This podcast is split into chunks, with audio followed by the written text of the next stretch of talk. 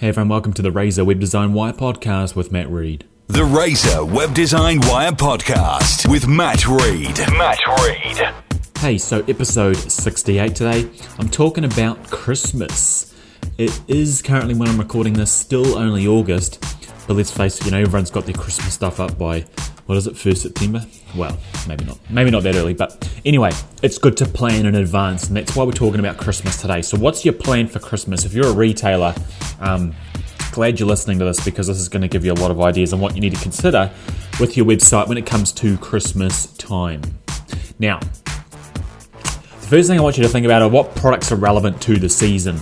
You know, you might have a massive range of products, and sure, you could promote them all, but there might be some really relevant products that are specific to the, the Christmas season.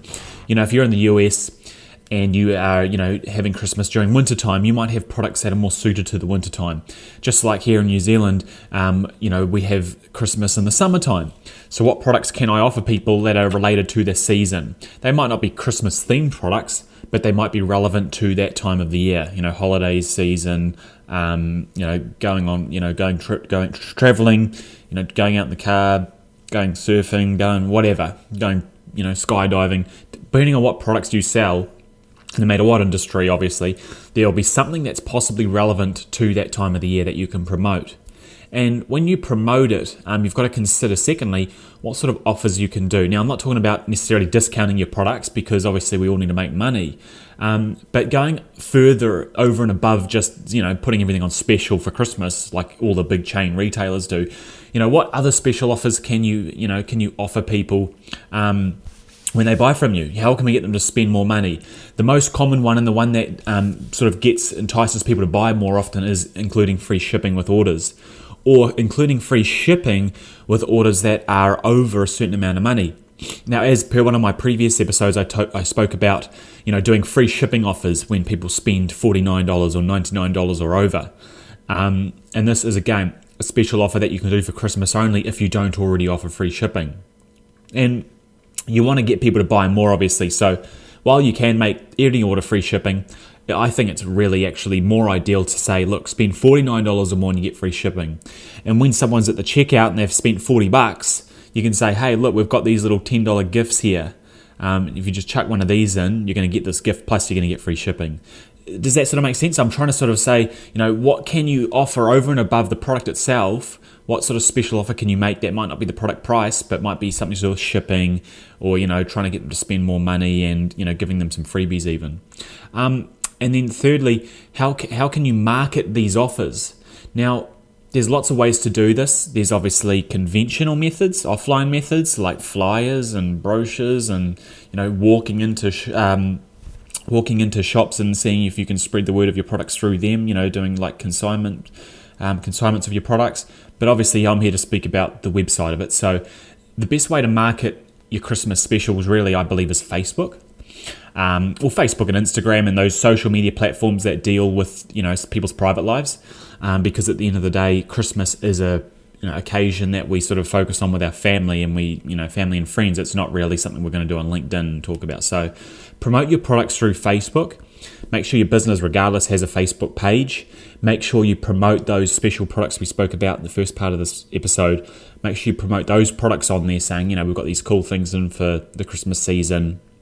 Um, well, this product's great um, because, you know, during the winter it's cold and we're selling these special mugs and they're Christmas themed or whatever it might be. Um, and promoting those on your Facebook page. But taking it a step further and doing what's called um, obviously paid advertising on Facebook.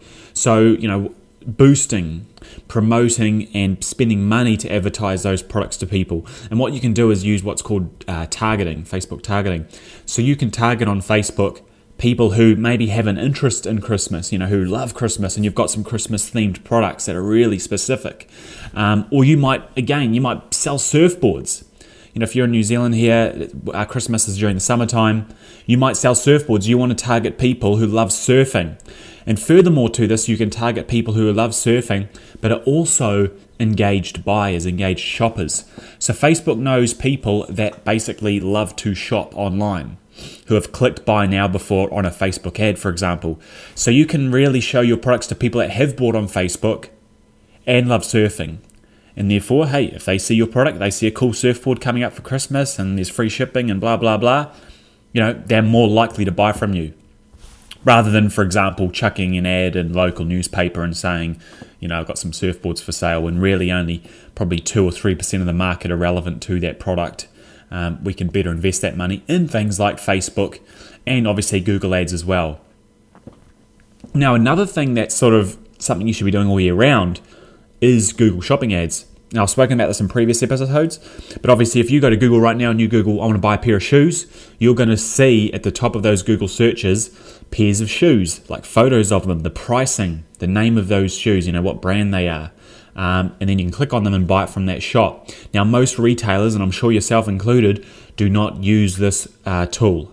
So, I want you to set up Google Shopping ads for your e commerce website and run this for Christmas. You know, run this for Christmas time. This is the best time of the year to get, you know, to generate online sales. You know, most people spend money on themselves and fans, uh, friends and family at Christmas time.